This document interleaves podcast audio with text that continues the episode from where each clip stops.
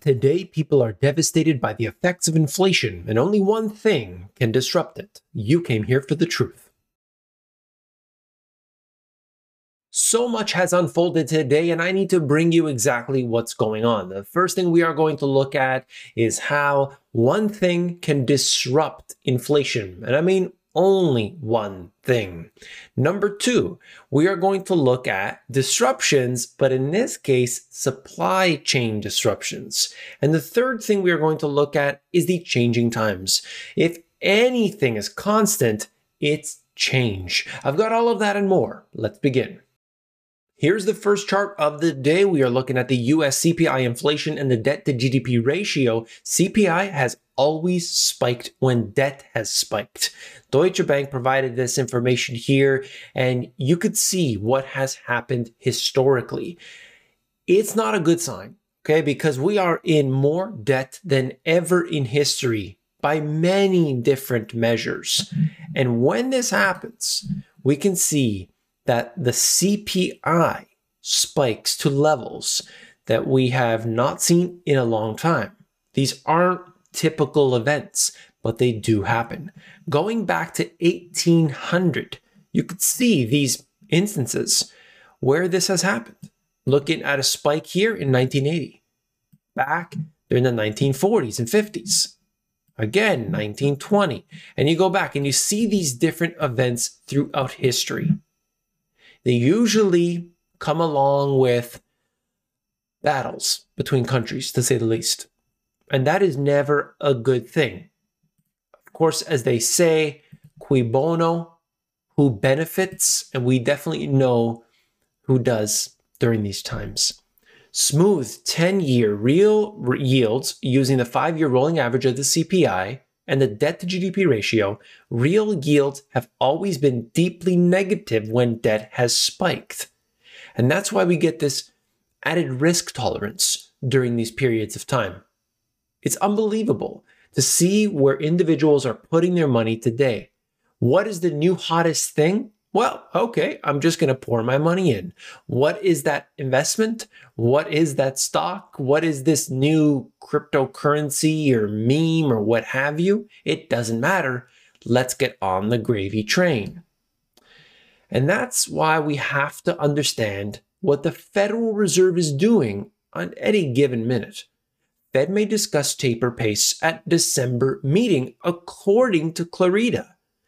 Huge this is huge. Already, the suggestion is because of inflation, as I'll show you in just a moment, that they're going too slow.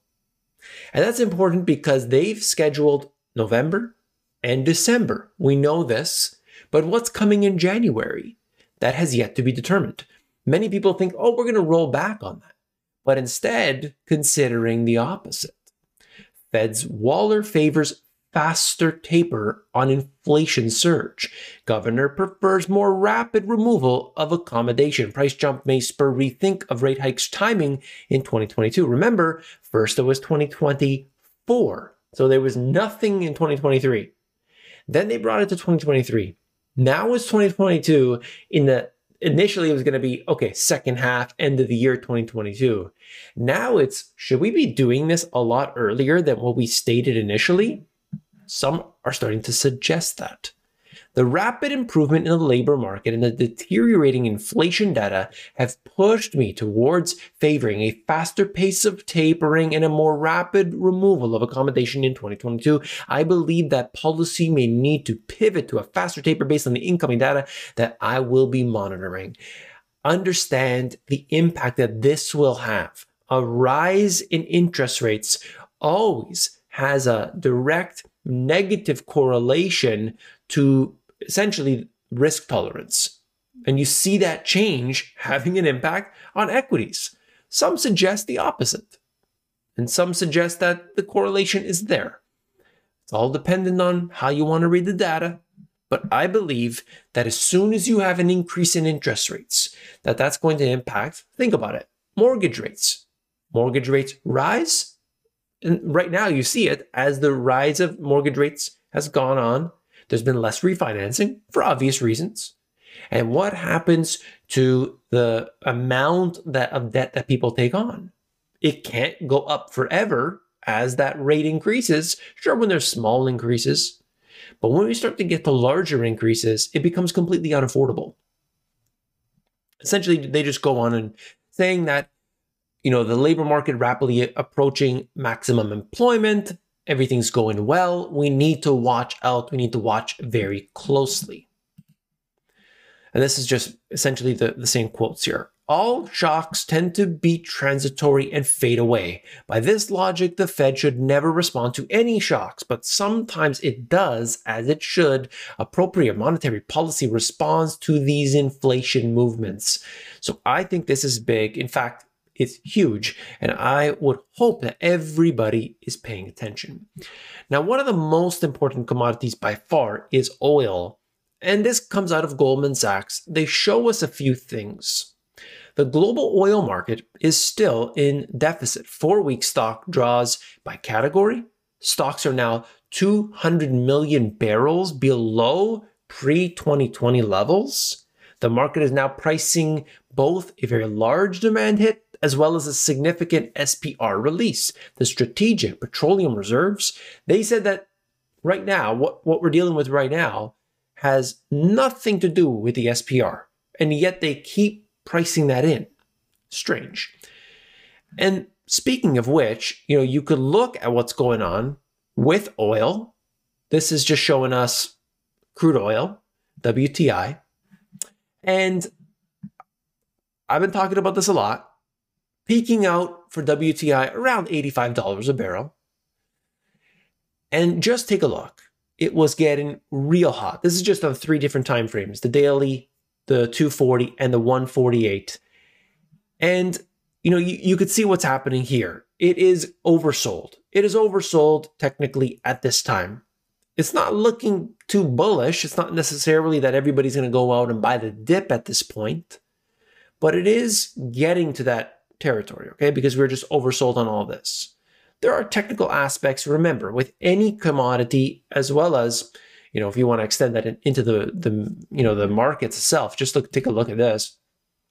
There are always going to be um, traders, companies, billionaires, hedge funds, anything that's going to put their hands into the markets and send them exaggerate in an exaggerated fashion higher or lower. I also wanted to show you, I believe I was talking about this on my live. Take a look at the very right hand side. That chart right there is the Russell. Specifically, um, you know, we're looking at the ETF, but the, the point is the Russell. As soon as this happened to be, if you could see this candle right here, this is the daily chart, appearing completely outside of the Bollinger Band, it is very clear and obvious while also exhibiting overbought conditions that it was ripe for a breather. That's what I had said, a breather. And take a look at what's happened. Anybody who was betting on that at the time when I was talking about this would have been able to see this, recognize it, and at least in the short term, be able to take advantage. Okay, I just want to show you that things ebb and flow, but we got to understand the directionality of it all.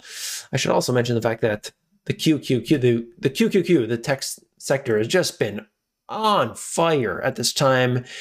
And we'll talk more about that in a separate video. I've got something prepared really quickly here. China's big commodity inflation scare is easing for now. Supply pressure across sectors wanes as energy crunch averted. Government action in property emissions could prices push prices up again. Right? Up and down, coal futures have collapsed after a frantic rush to raise mine output. China went in and basically said, no, no, no, you can't charge these levels to people. And then what happened? All right, natural gas started getting used and all these other things.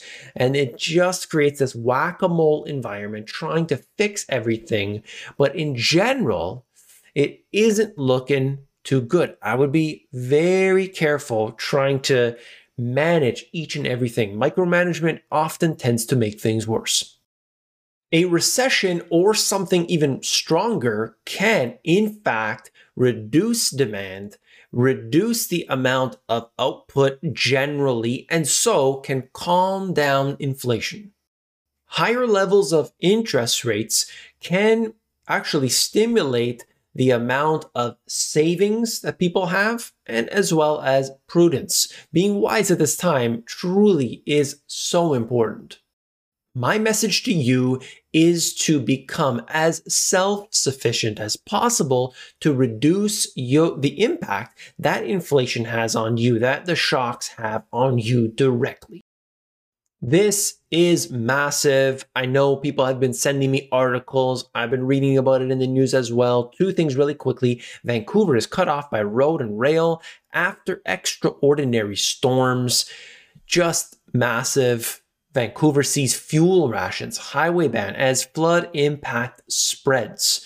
Not a good sign. All I'm mentioning here is that if you had these things in advance, you made your preparations in advance, you'd be much better off than the majority. The majority of people going up to line up, not just for fuel. I mean, can you store all this at home? Not necessarily, but if you had the food, if you had the certain preparations made in advance, you're going to be better off, plain and simple. If you had a backup generator, if you had these things ready yesterday, you wouldn't be so worried today. And I know so many of my subscribers are getting prepared now. If you are one of those, hit that thumbs up button.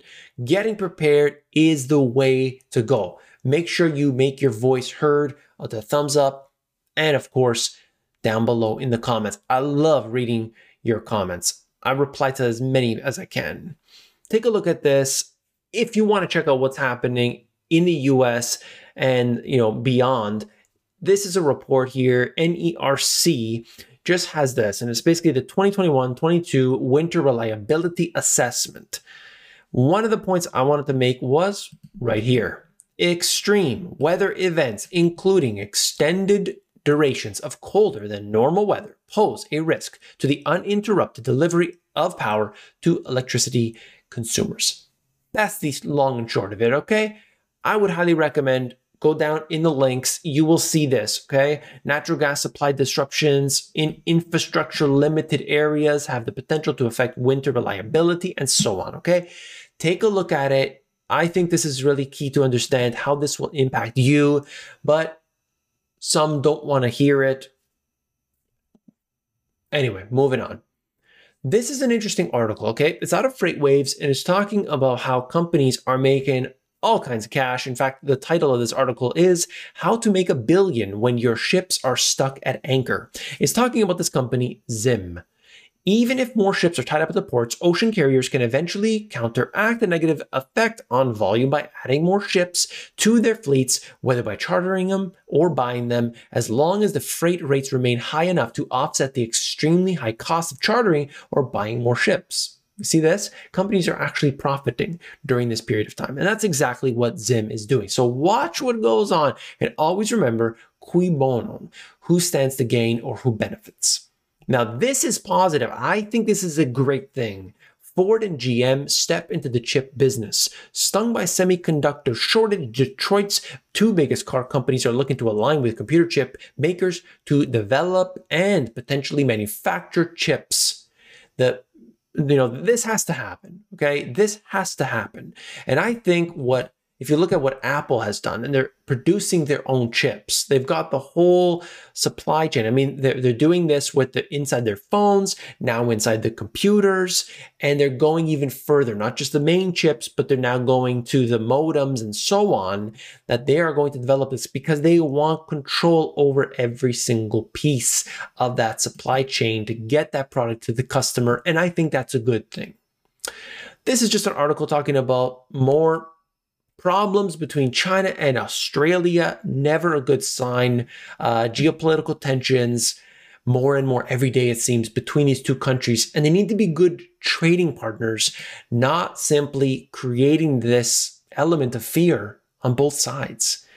This is an article here that people should be aware of simply because, in addition to what I talked about earlier in this video, we have waning demand long term why? Because of the demographics problem.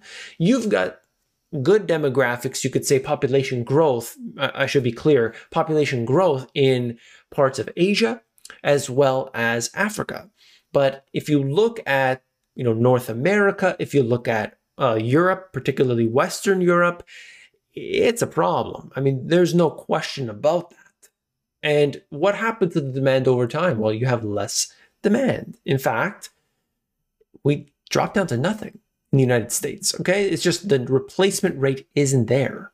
And without that replacement rate, what happens What, when people aren't buying stuff? What, what's going on? Are the robots going to buy it? Is, is that what they're planning on doing? And last but not least, seniors to the rescue. New truckers over 50 could solve the driver shortage. Truckers from different paths share how they become became drivers later in life. I don't know what's going on here. I think there's a serious problem all along the way, and it's you know, uh, you know, so it's multifaceted essentially. And I think that people need to simply take the information in, understand it, but always, always above all else, when I'm bringing you this information, just take it with what you can in your daily steps that you take, the action steps, and make them happen. Don't just listen to the information and let it go. Take the steps today because I think that is so key to understand. It's going to help you out on the long term. It's going to be something that, you know, you're going to be able to take advantage of, or at least protect yourself. Okay, that's it for my message for today. Hit that thumbs up. When you hit the thumbs up, you're basically notifying people outside of the Money GPS that, hey, there's this Money GPS and it's got some good stuff. All right, automatically does that. It's right down below. If you haven't seen this video yet, you definitely want to check it out. Click it and I'll see you there.